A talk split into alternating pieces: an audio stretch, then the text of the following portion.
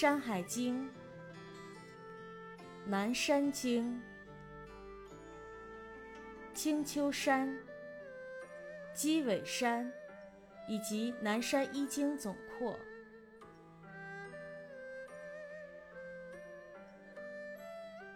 有东三百里，曰青丘之山，其阳多玉，其阴多青货。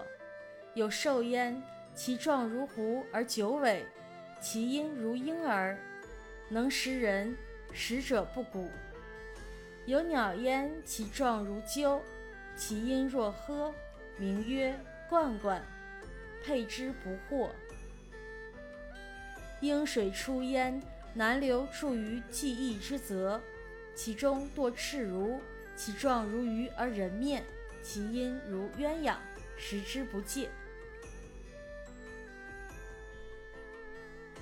有登三百五十里，曰鸡尾之山，其尾村于东海，多沙石，方水出焉，而南流注于玉，其中多白玉。凡雀山之首，自招摇之山以至鸡尾之山，凡十山，二千九百五十里。其神状皆鸟身而龙首。其辞之礼，毛用一张玉翼，许用土米、一币、稻米、白坚为席。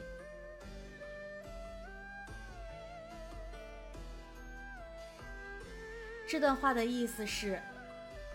再往东三百里有座山，名叫青丘山。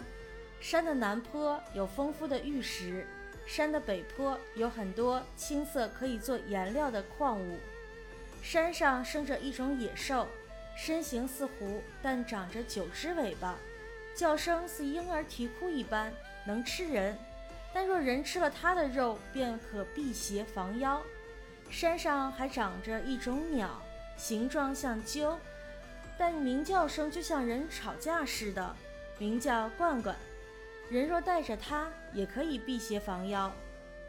这座山中有一条叫鹰水的水流流出，向南流入记忆泽。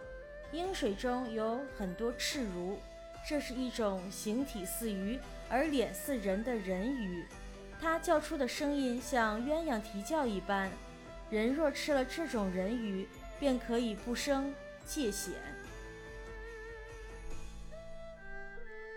青丘山再往东三百五十里就是鸡尾山，山向东绵延至东海海滨，山上多沙多石，有一条叫方的水流从山间流出，向南一直流入玉水，方水中有很多白色玉石。